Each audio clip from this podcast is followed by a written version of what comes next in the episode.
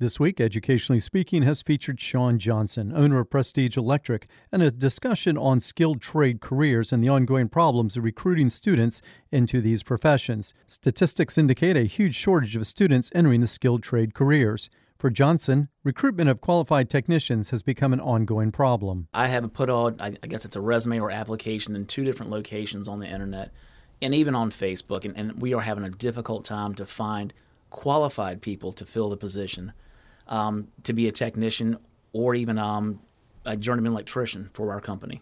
Faced with mounting labor shortages, many states and industries have launched initiatives to lure high school graduates into the skilled trades. And with skyrocketing college costs, many students are turning to these training programs. According to Johnson, industry is well aware of what needs to be done. The light bulb's coming on. We just have to do something about it now. We have to get that information out to these kids. We, we really do. We have to put our foot down it, it, to me, a, a, skilled trade is the best way to not to have a you know uh, um, a huge debt over top of your head, your head for the rest of your life. Washington State Auditor Chris Cortines noted that there is a bachelor's degree bias in America's high schools, with students universally being pushed towards four-year college degrees. Meanwhile, good jobs in skilled trades are readily available. Cortines recently authored a report on the skilled trade shortage.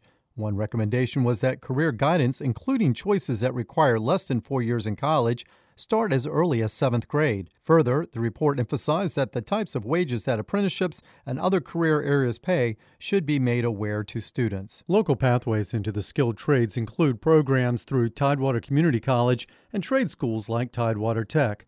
Shawn Johnson also suggested simply stopping by a construction work site or workplace and talking with a foreman about entry level positions. Also, the WHRO.org website features resource links about training opportunities in high demand skilled trade occupations. For Educationally Speaking, I'm Barry Graham.